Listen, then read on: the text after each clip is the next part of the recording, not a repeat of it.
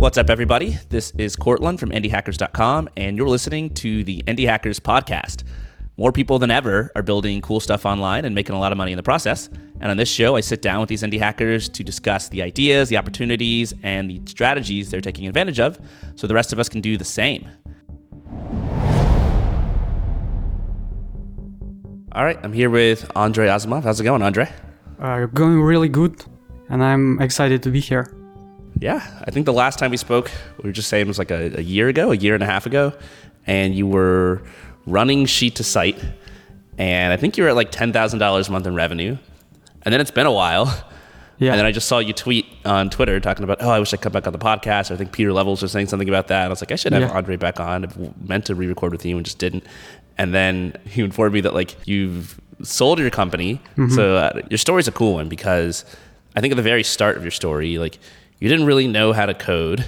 You weren't sure what you were going to build. You had very little money, and you like you'd quit your job, and you decided to sort of embark on this path to become a successful founder. Uh, and you were very deliberate about it. I've read some of like your older posts, and you're talking about like the lessons that you learned from Pieter Levels and from others who had gone, you know, sort of ahead of you, and how you sort of incorporated those into your journey. And I think the very first decision that you made was that you weren't just going to start on like one project. You didn't have one idea you wanted to work on. You're going to take a whole year and basically work on lots of different projects. Yeah, because I didn't know what will work out, so I just throw spaghetti on a wall and see what will Right. stick. And this was more stickable spaghetti. I like that approach because I think no one really knows what's going to work out. Like nobody has an idea and like can be 100% confident that's going to work. And the people Yeah, who are 100% confident that's going to work are usually just like deluded in some way. Uh, and so like the throw spaghetti at a wall approach is awesome. Like Yeah. when Pieter Levels did it, he did, I think he called it 12 startups in 12 months. Yeah. And he really did like 12 startups in 12 months. Every month he forced himself to quit what he was working on and start something new. And by, I think like two thirds of the way through his journey, like seven or eight months in, he like, he kind of knew that Nomad List was like the breakout success. And he started like, you know, working on that the most. And your journey, I think the thing that you built that did the best called Sheet2Site was the very first thing that you built. Yeah. And then you ended up building a bunch of other stuff. Like in hindsight, like arguably you could have just stopped there and only worked on that. So you kind of did have the right idea at first, uh, but you had no like no way of actually knowing that. yeah, I, I didn't know. I thought it will just, after one month, I thought it's done. And I thought there is no way to make more than $300 of it. So it was like, like a good signal for me that I need to start something new, as otherwise it will be too risky. Okay, so let's talk about like the beginning of how this started. How did you uh, decide to do this? How did you afford to take a year off and do nothing but work on work on your own projects? Uh, because back then I was living in, in Bali, and Bali mm, relatively cheap compared if you live in Europe or US or some other countries. So I was living like on 400 bucks and was uh, it A month? yeah Oh, that's crazy. yeah rent was like 200 and food like 150 Yeah. it was good good enough for me uh, that that was the good foundation to be able to sustain myself at least for like four months or something and after i have no plan so i decided just go full in and see what happened So you had like a few thousand dollars a month in savings then? yeah It's like the exact opposite of me when I started Indie Hackers. I was like living in San Francisco, spending like four thousand dollars a month, burning through my savings, and like Nice. that's how much you had total. Uh, and I've heard of people living in Bali for like a couple thousand dollars a month and just like living like kings. But the fact that you could make a living there on four hundred dollars a month or survive is pretty like that's pretty crazy. I mean, Yeah. I've read some of your blog posts too, and like we talked about it last year, how you were, you know, you didn't, you couldn't afford like a bike, and so you would walk home, you know, and you couldn't afford Wi-Fi, so you were working at Starbucks, and like even after they were closed, you would stand outside Starbucks and just like use their Wi-Fi. So it was just like part of your plan, like I'm gonna live in Bali and take a year off simultaneously, or did you just like coincidentally happen to be living in Bali, and then you decided that you were gonna take a year off work and try building your own projects? both because when I was in Ukraine, I'm I'm from Ukraine. I had a dream that at some point I should go to Thailand or some other warm place where I can celebrate a new year, and it was my dream. Just don't see snow because in Ukraine it's very cold in the winter. Just go and uh, see the beach and the and the ocean. And it's like wow, this is good. So I started a small developers agency which allowed me to travel and work remotely. And I went to Thailand, spent six, mo- uh, six months there, and after I moved to Bali. And in Bali, I found a job. I was working as a product manager in a Railsware. So like the product studio, which is mm, was a really good experience for me because uh, I was learning a lot there.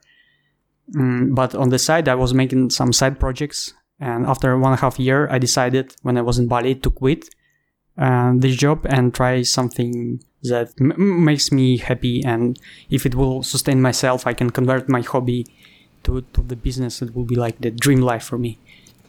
Right. And so then you started your hardcore year. So at the beginning of this year, you know you've got a year hopefully of runway, and your goal was, I think you said, to make thousand dollars in monthly recurring revenue. Yeah. Which basically means that you can, it's like two and a half times what you were living off of in Bali. So like that's a pretty comfortable lifestyle mm-hmm. for you to kind of start and figure out what you want to do from there. Uh, how did you go about coming up with like your ideas? Because I think that's where like most people struggle. They're like, okay, I want to be an indie hacker, but like, what am I going to work on? How do I know if an idea is a good idea?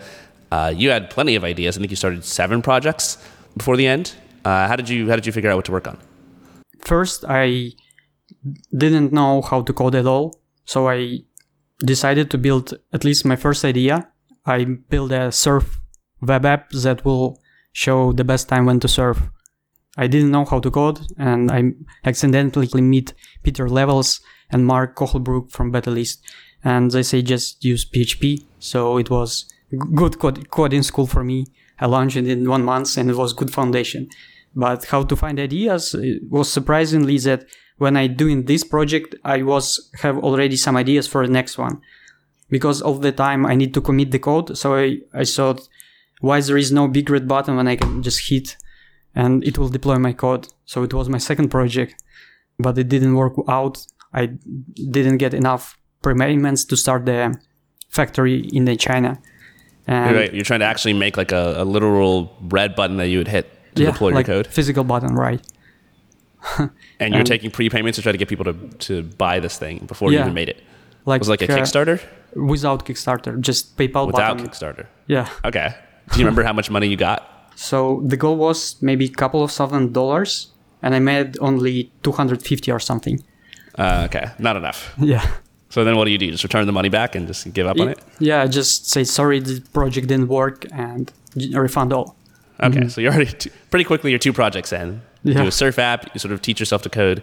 Uh, I also learned PHP as the very first sort of web programming language. I guess I, I learned like HTML and CSS stuff to make design websites, and then I didn't know how to code. And so I was in school and I was just like trying to build, I think, a Facebook app, like my sophomore year of school. And no one was really teaching me how to do this, despite the fact that I was like getting a CS degree. And so I just like went online and read a bunch of guides about PHP, which like you know, at the time I didn't know was like looked down on as a language. Facebook was using it. I was like, ah, it's good enough. And like super scrappy. And I ended up having like one giant PHP file that was horrible and didn't follow any of the best practices. But like it was kind of a good way to learn because like I wasn't worried about writing perfect code. I was more worried about just like learning how to get stuff working. And it kind of seems like that's the same path that you took. Yeah. And in fact, you actually wrote a blog post about, I mentioned earlier about some of the lessons that you were taking from Pieter Levels.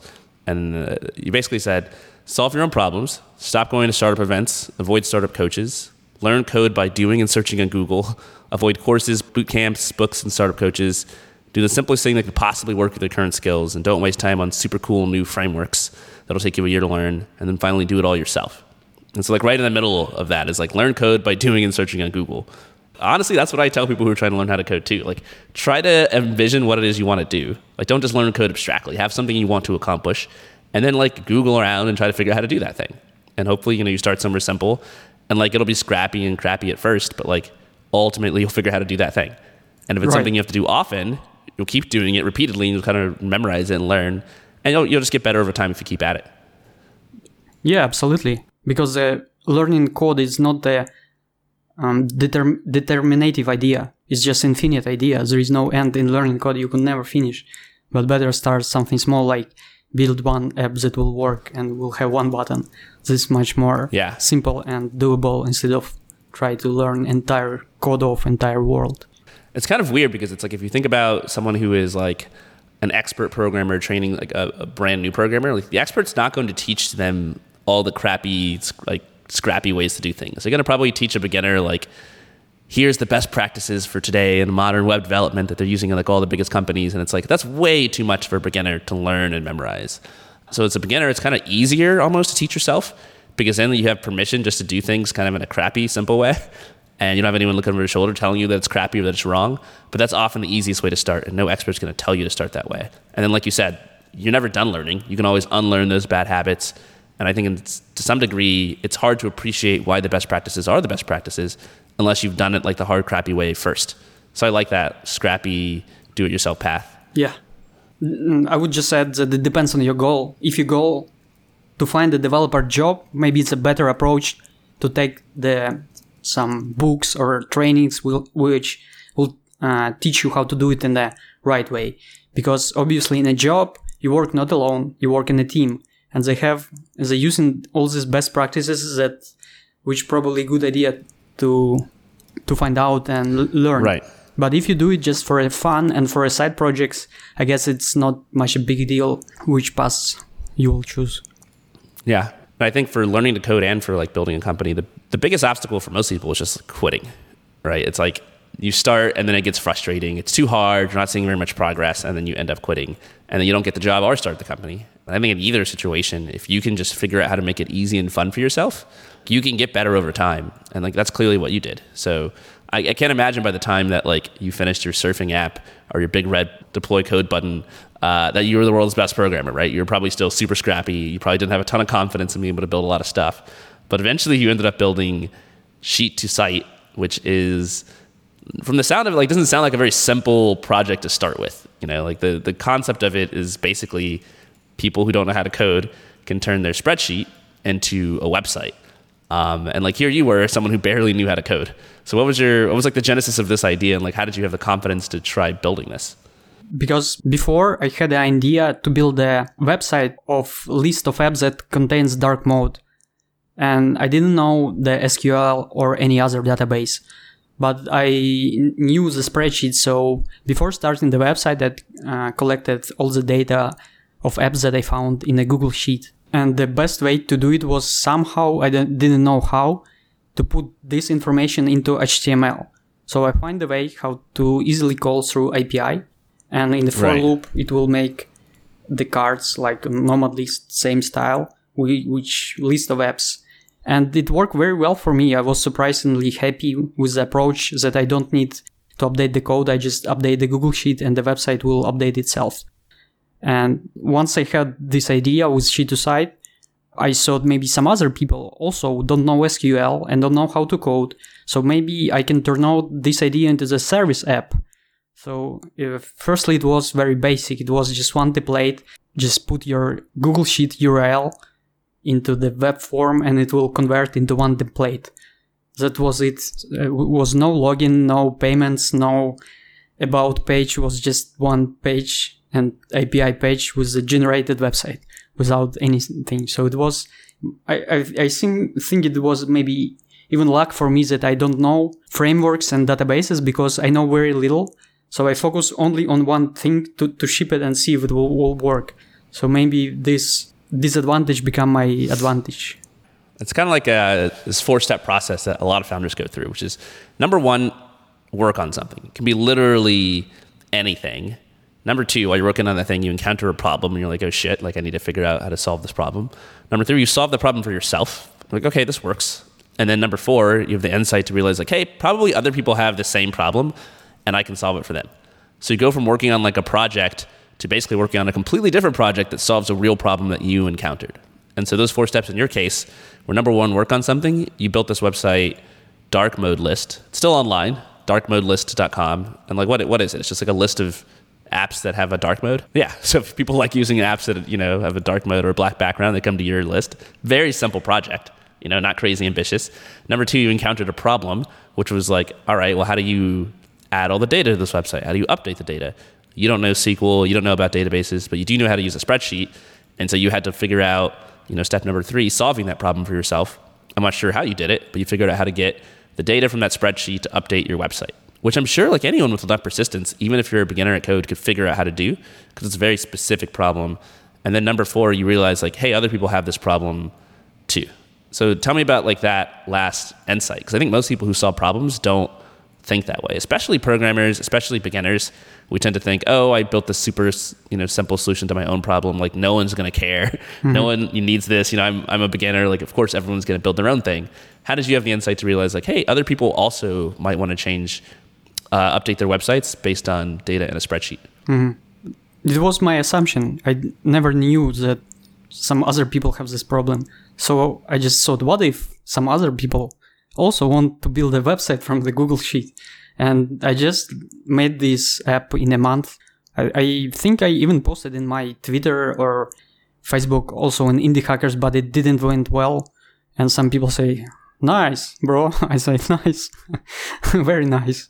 And it didn't had, you know, like overnight success where people, wow, all my life I was missing something and it was website builder from the Google Sheet. Now I'm completely happy.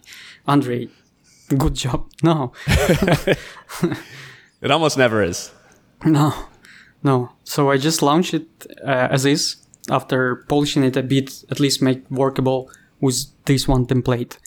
And I even didn't have any like extra features which normal website builder have. How long did it take you to get like this first version up? Because I'm looking at it and it's like super duper crazy simple. Like you've got a Twitter thread where you have a screenshot of like your very first, basically very first version of it. And it's just like one website, one page, and it's green and it just says make site from Google Sheet. That's it. You put in the link to your Google spreadsheet and then you click a button and it turns into a website. So how long did that take you to build? Um, I think this first version I built like in a couple of days, and it was very quickly. But this version I didn't launch.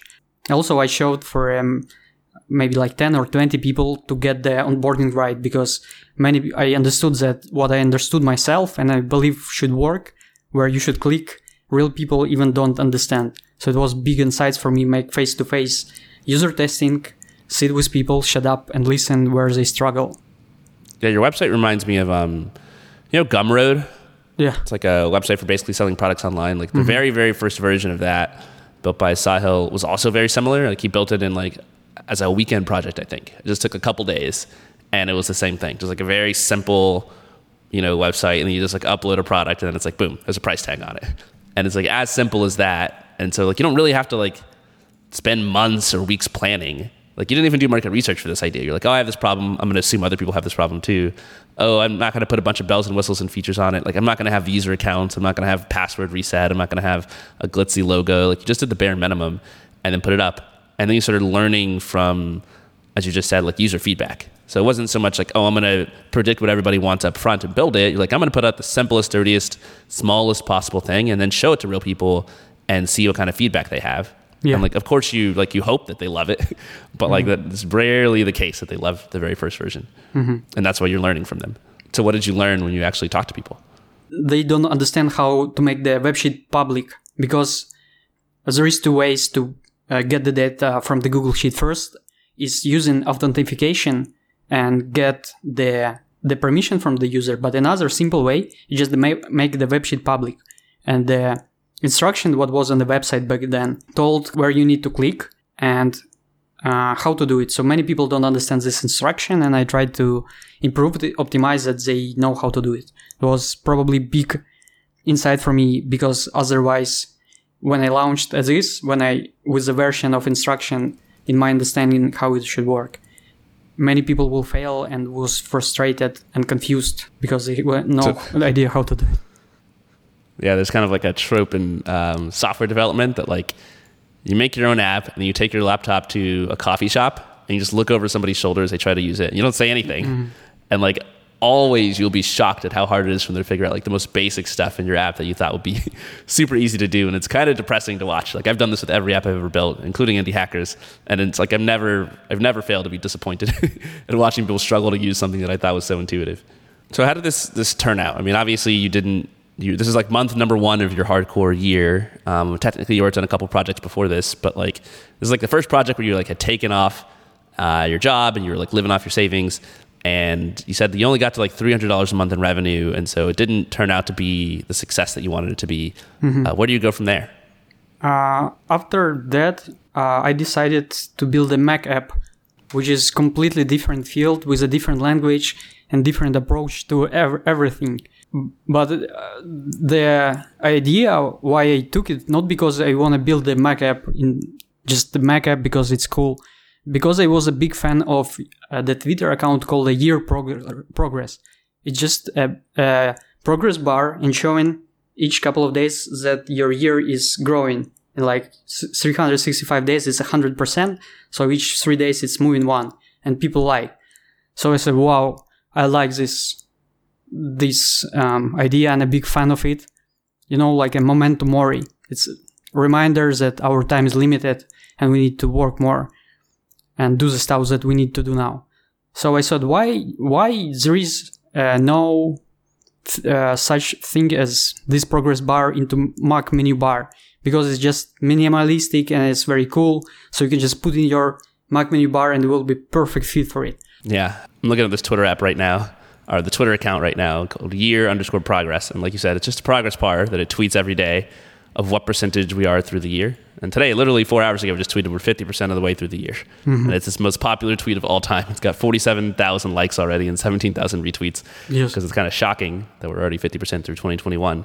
But your progress bar went a step further. So it didn't only tell you like what percentage we are through the year, but it was also like what percentage we are through the day, what percentage we are through the month. And then you have a cool part that's kind of depressing, which is a progress bar at the bottom. It's like, what percentage of your life are you through?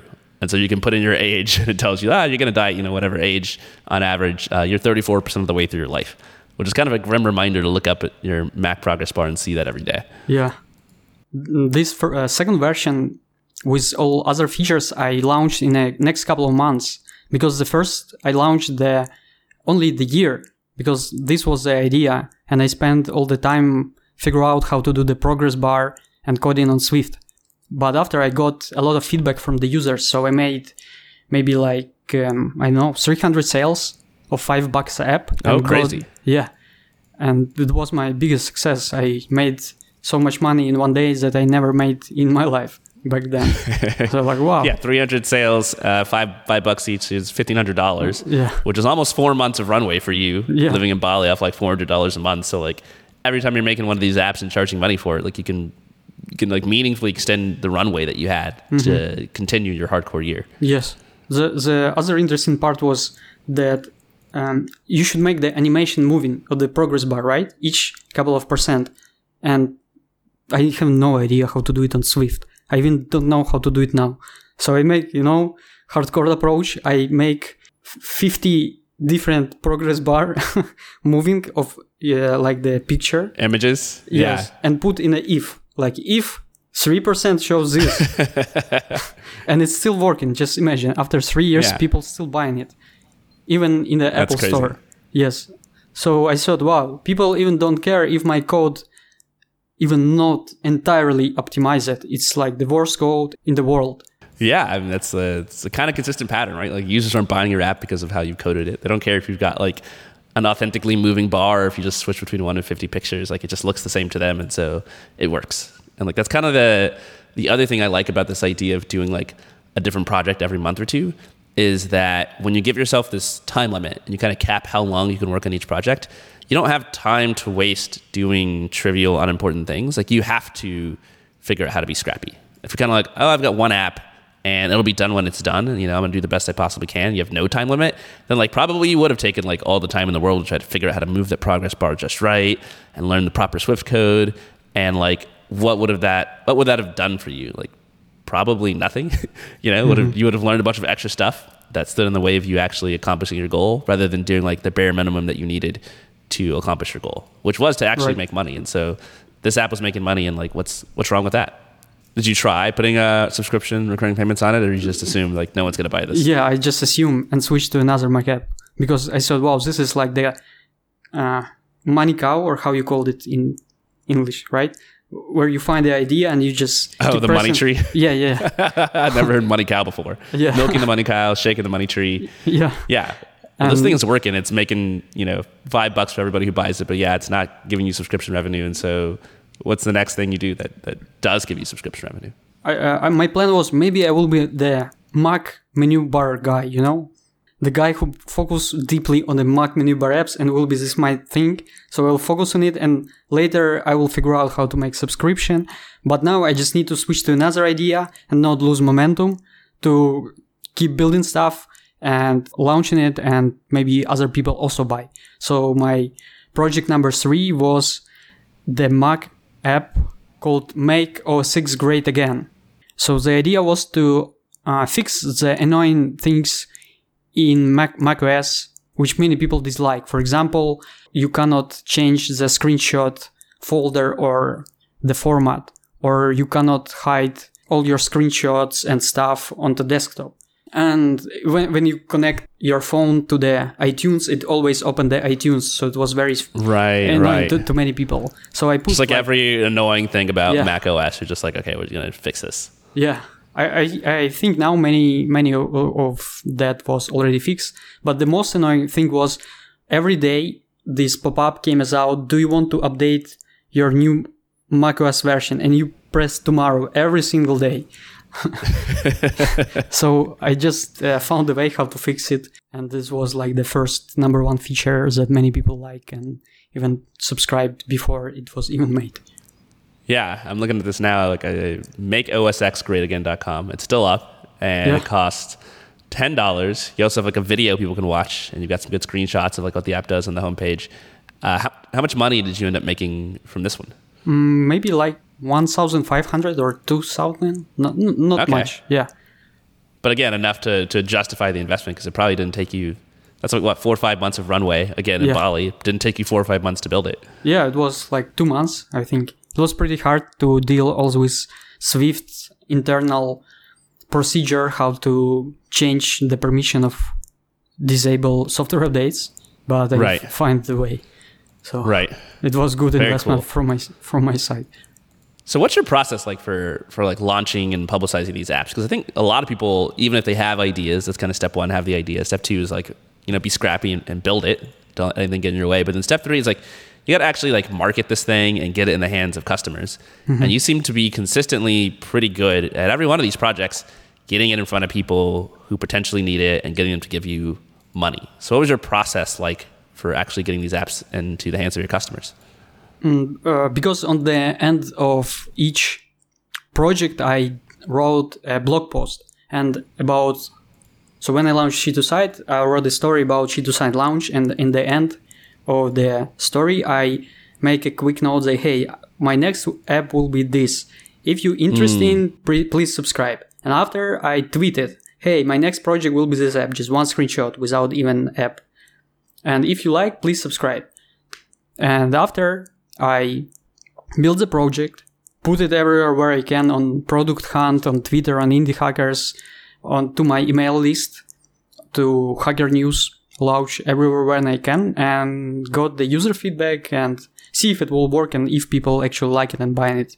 So it was uh, through each of this project I built little bit audience through Twitter and mailing lists, and it was uh, good for me because it was like the snowball. Each next project I have bigger and bigger people interested in this particular Cool. project and in my challenge as well.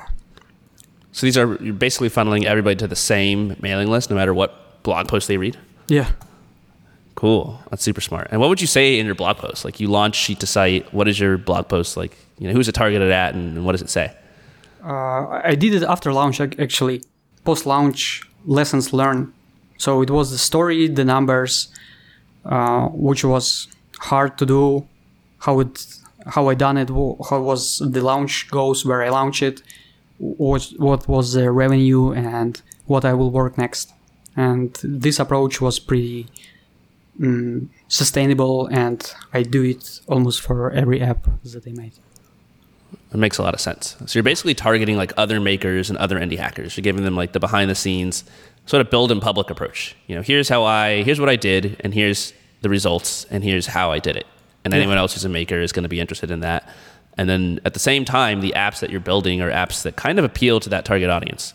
So like Sheet2Site helps you build a website using a spreadsheet. There's probably a ton of indie hackers who would love to be able to build a website using a spreadsheet.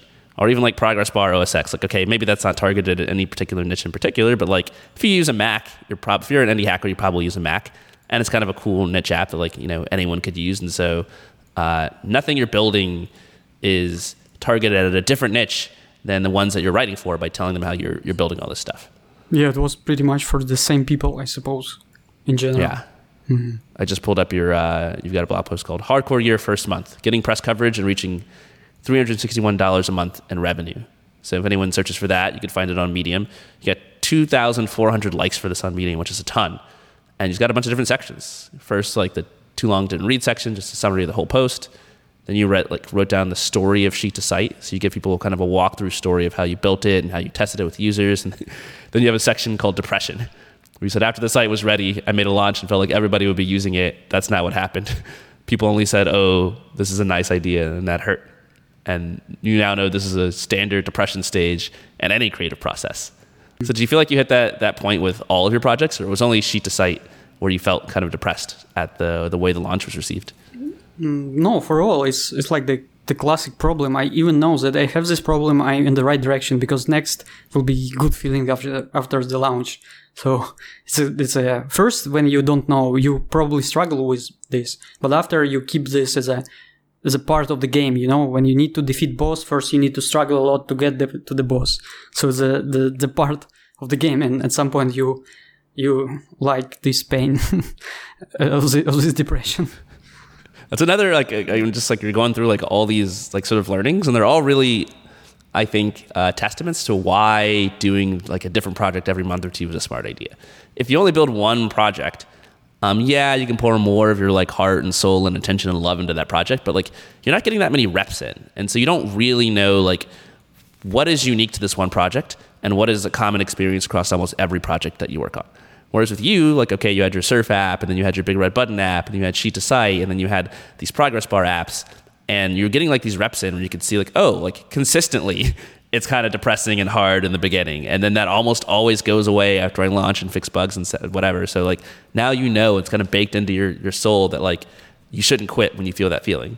Whereas somebody who's only ever made like one project or two projects is like, oh, this is not how it's supposed to be. I never hear anybody else writing about this. Like, I should quit. Like, I'm not supposed to feel this bad. Yeah. I would just add that it's work for me in my case, but I assume that many people have different personalities and for them it's better to work on the one idea where they can focus and work like a year or two even before launch. So it really depends on who you are and what was your you know inner triggers and inner things that makes you happy. What do you think it is about your personality that makes this sort of multiple projects approach a better approach for you rather than just like working on one thing? For me personally, it's much more better to work on different ideas. And I really like this part when you don't know anything and after you have this idea and you launch it and see what happened. This makes me much more excited.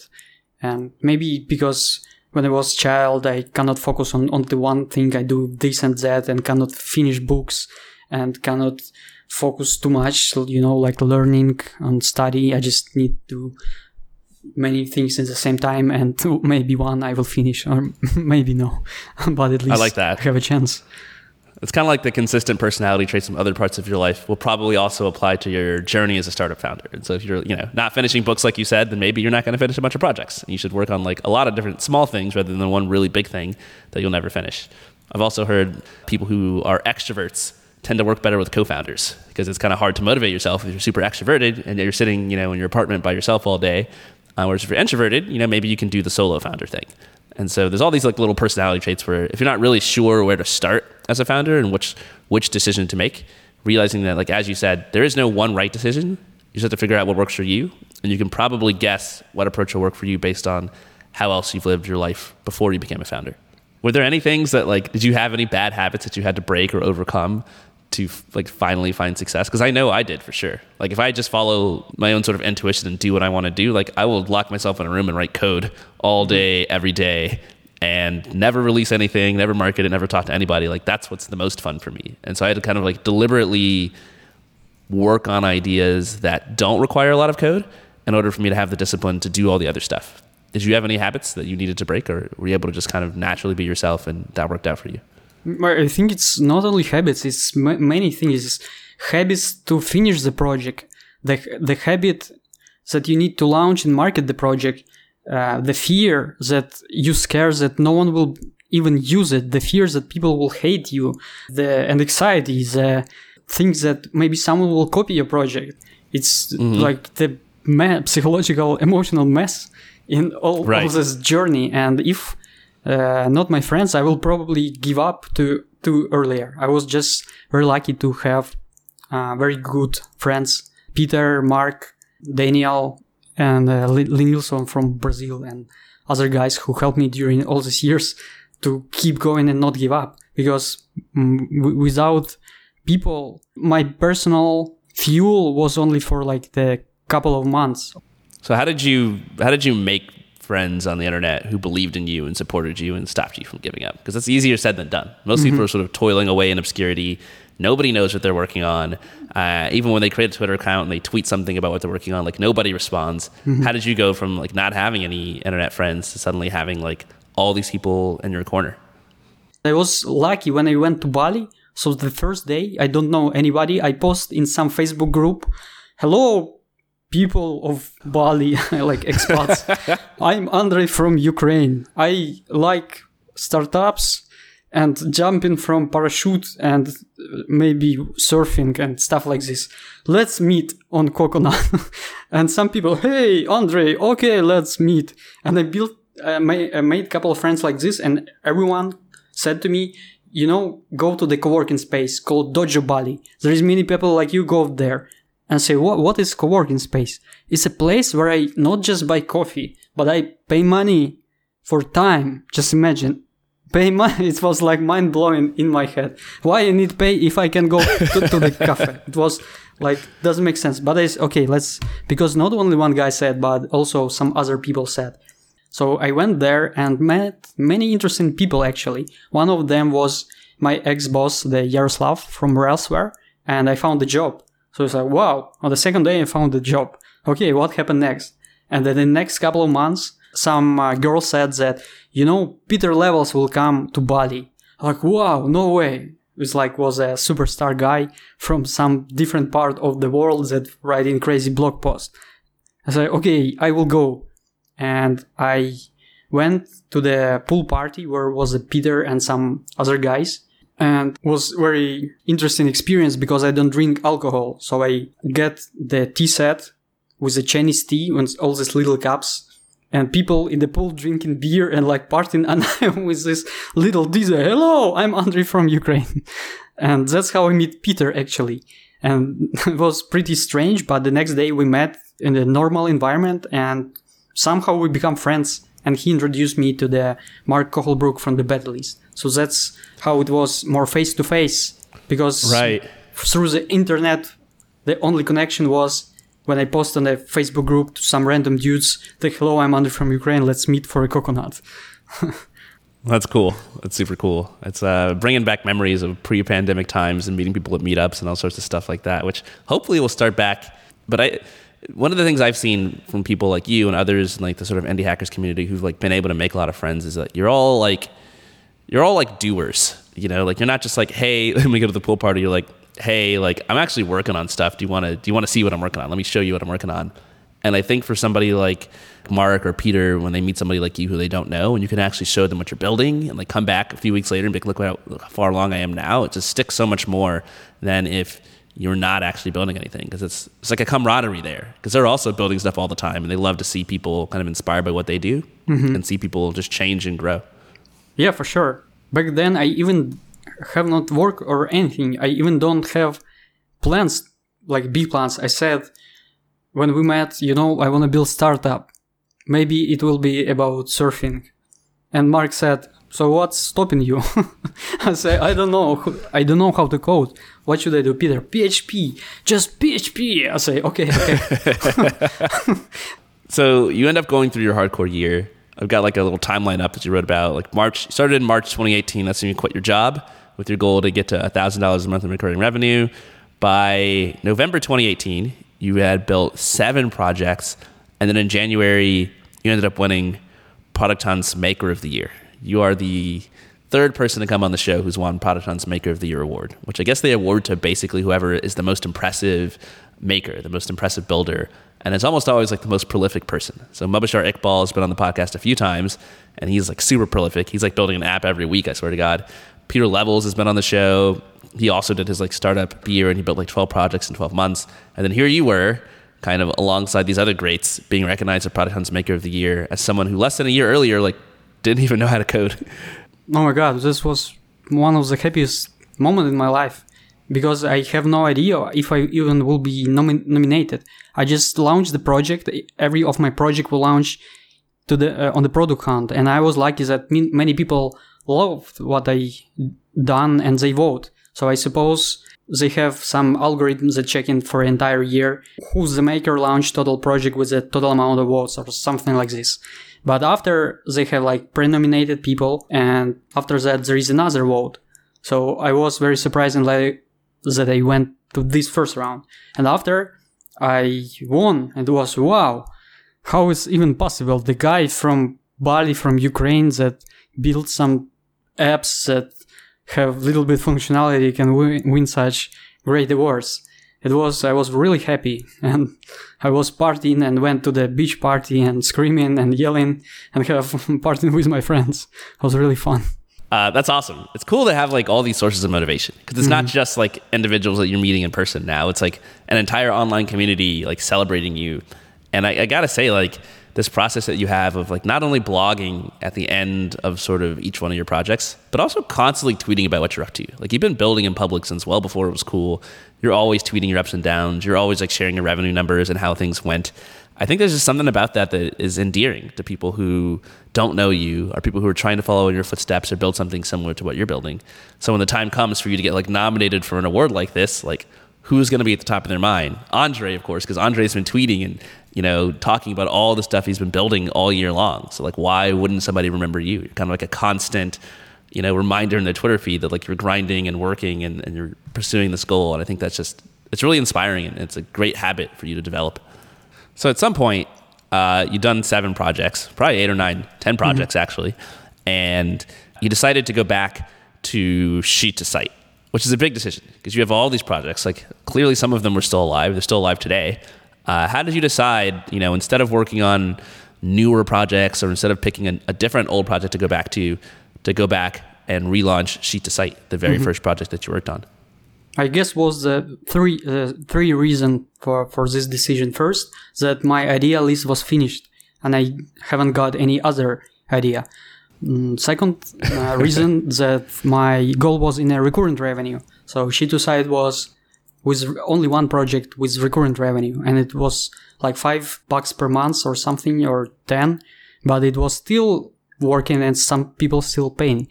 And the last reason that it was still alive and people was using it to build some websites even with this free version that, that I had before.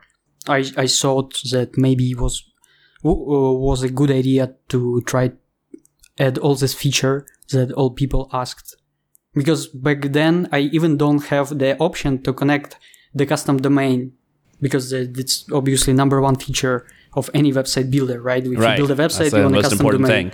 Yeah, yeah, So the, the first I just sent through email when the people buying it on the PayPal, I send, hey, actually, just have this index HTML with iframe and just put on your server. Good luck.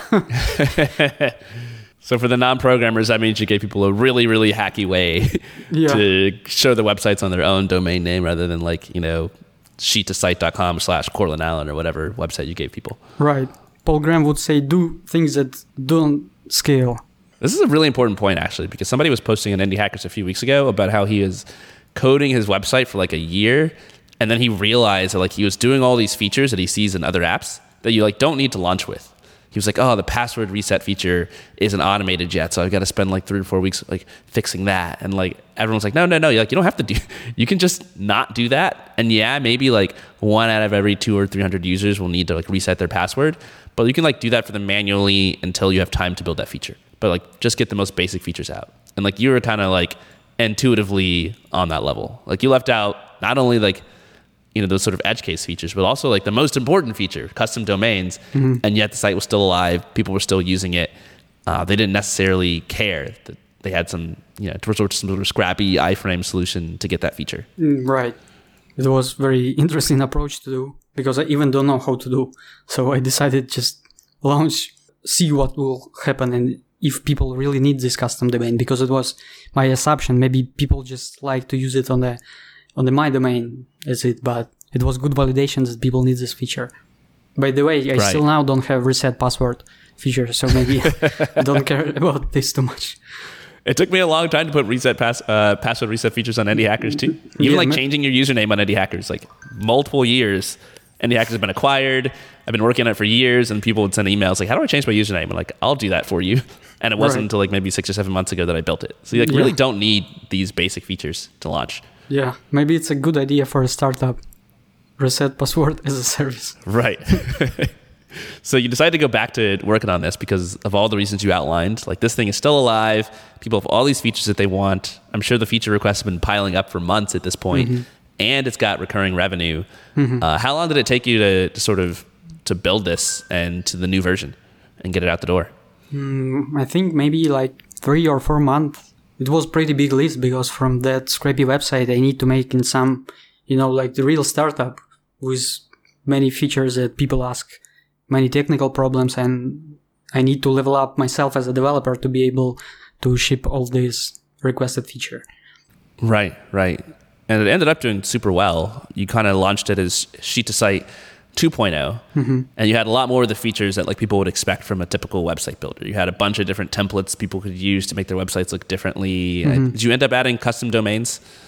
Yeah, it was still semi-automated. At least I didn't send the iframe anymore. I did it manually, like each time when people ask, they message me in the website, so I send them the IP address to change in the Right. DNS, and I put on FTP their website itself. So it was still, but it was, you know, 2.0, Yeah. like a little bit more automation. Yeah. How did people receive the the new launch and how did that go for you financially? uh, it was probably the the biggest success back then. It, it was even great because it was a big pool party we organized with friends with Pieter and Marc and Daniel and Lee Nielsen. It was the big villa in Bali and maybe 200 people came. So took the microphone and said, we launching Sheet2Site. And someone, what is this? Is this is my website. Woohoo! like three, two, one. It was already launched, but just for show purpose. Yeah. We pressed yeah. the button and it was went live to the product hunt. I increased the price. So from maybe 100 or MRR, it becomes like 400 or 5. I think that was like March, and then by May, so a couple months later, you were at your goal. You finally hit thousand dollars a monthly recurring revenue, and this is all 2019. And then I talked to you last year in 2020, and you're 10 times that amount. You're 10,000 dollars a month in revenue, which is a crazy amount of growth, 10x in one year. Uh, I'm sure that was like well beyond your wildest dreams for what you're going to hit. I mean, that's literally 10 times more than your goal. And you're living in Bali still, or traveling, I think, at this point. so Yeah. you were like, this is way more money than you need to survive. It was pretty amazing because, you know, when, when you set up a public goal, you need actually to finish this goal. And people asking, what's up, Andre? Why you don't post any update? And you on like 300 rev- uh, monthly revenue, it's easy to post when you achieve something, but it's very hard. And I have huge respect for people who post and keep posting this, even they, if they don't succeed yet. But I keep working on it and adding finally added domains, added Stripe integration, launching the Google Sheet add-on and WordPress add-on and many other things that people requested. And in 2020, the COVID happened. And I assume that many people decided, okay, I have this idea and I will work on it because I have free time. So they somehow remember my website because their idea was related to the Google Sheet. And they opened my website and start paying the monthly subscription. Yeah, it was a pretty good time for tech businesses in general for the exact reason that you said. Like so many people decided to sit at home. It's kind of like that phenomenon in January. It's a new year. Suddenly everybody's at the gym because everybody's got like this, you know, New Year's resolution to get fit. You know, COVID happened and everyone was like, well, I might as well build my online business. And so if you were making any sort of tool, whether it's Sheet2Site to help people build websites or whether it's Stripe to help people collect payments online, like 2020 was a huge year for you, most likely. And it's kind of just like right place, right time. Uh, and then, as you said at the very beginning of the show, At some point, you're like, well, the support load is pretty big, and it's only going to increase as you get more and more customers. Why sell Sheet2Site? I mean, I understand like okay, it's like it's not that fun to do customer support, but like it's a solvable problem. and You can hire people for it. You can start automating different stuff and writing guides and fixing bugs. Um, why not just keep working on this thing and take it to twenty thousand dollars a month in revenue or forty thousand dollars a month in revenue, instead of you know selling it and starting something new? Uh, because w- when a lot of support happened, I didn't decide to sell. I decided to keep working on it and automate every everything what I can. It's uh, like the good marker if people posting you in support and don't know how to do or they want to do something that they cannot do through their own account it was like a good signal so i done a lot of this from in 2020 like a year and it's become pretty good and uh, stable project so last six months i don't have much supported before because it was optimized and automated and at some point, because I got requests for other people who want to buy it, I say, let's, if someone interested to buy, let's just see if I will post it not to some people who message me directly, but for all people on the market. Um, I got the offer from the uh, guy from UK named Neil. So I want to, you know, have this feeling of fresh ideas, fresh projects. Cool well, this is very freeing, I think, to sort of divest yourself from a big project you've been working on. Like I've been working on Indie Hackers for four years. I don't have any plans to stop, but it's like, wow, I'm kind of sucked into the exact same code base. Like, what's new? What's going on? I have all these other ideas that have been percolating in the back of my mind. So part of me is kind of jealous to see what you're going to work on. Do you have any ideas? Like, what it, it's kind of in your future now that you've sold this project? I assume you've made a, a big chunk of change and you don't really have to work on anything for a while, but mm-hmm. I know you're going to. Uh, what do you think it's going to be? Mm, have no idea yet. Just didn't open my idea list for a while and just enjoying doing nothing at the moment.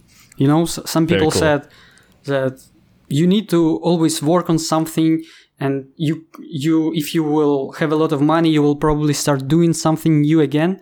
But i want to reach this point when i will become totally boring of laziness to don't do anything. And after this i will launch something new for sure well, then what uh, what are you doing in your, your lazy off time? Because I, assume you're, doing, you're not doing projects, but you got to be doing something in your personal life. What's keeping you occupied day to day?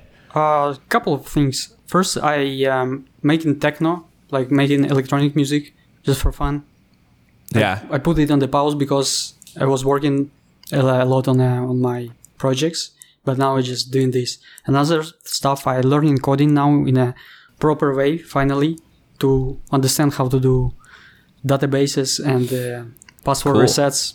So it, for, it will help a lot for my next project finally.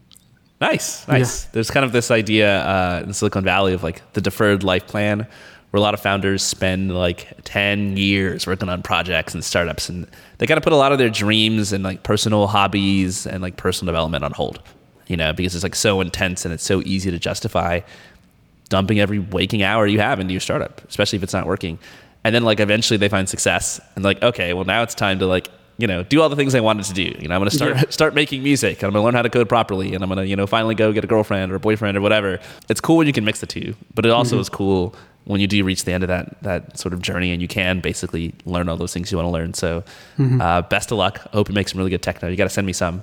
What is your advice? I always sort of end the episode by asking for just one piece of advice that you have for kind of like the, the person who was in your shoes four years ago, who doesn't necessarily know how to code, who doesn't know what they should build, and is just trying to, you know, find some inspiration by listening to this podcast. What do you think they should take away from your story, Andre?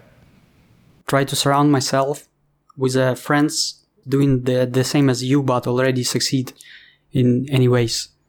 And it would probably help a lot because personally, I'm not super like crazy motivation where I can work alone for 20 years in the basement.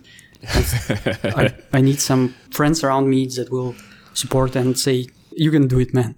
So that's one thing that I can advise. And another thing that there is big problem now, there is too much different content.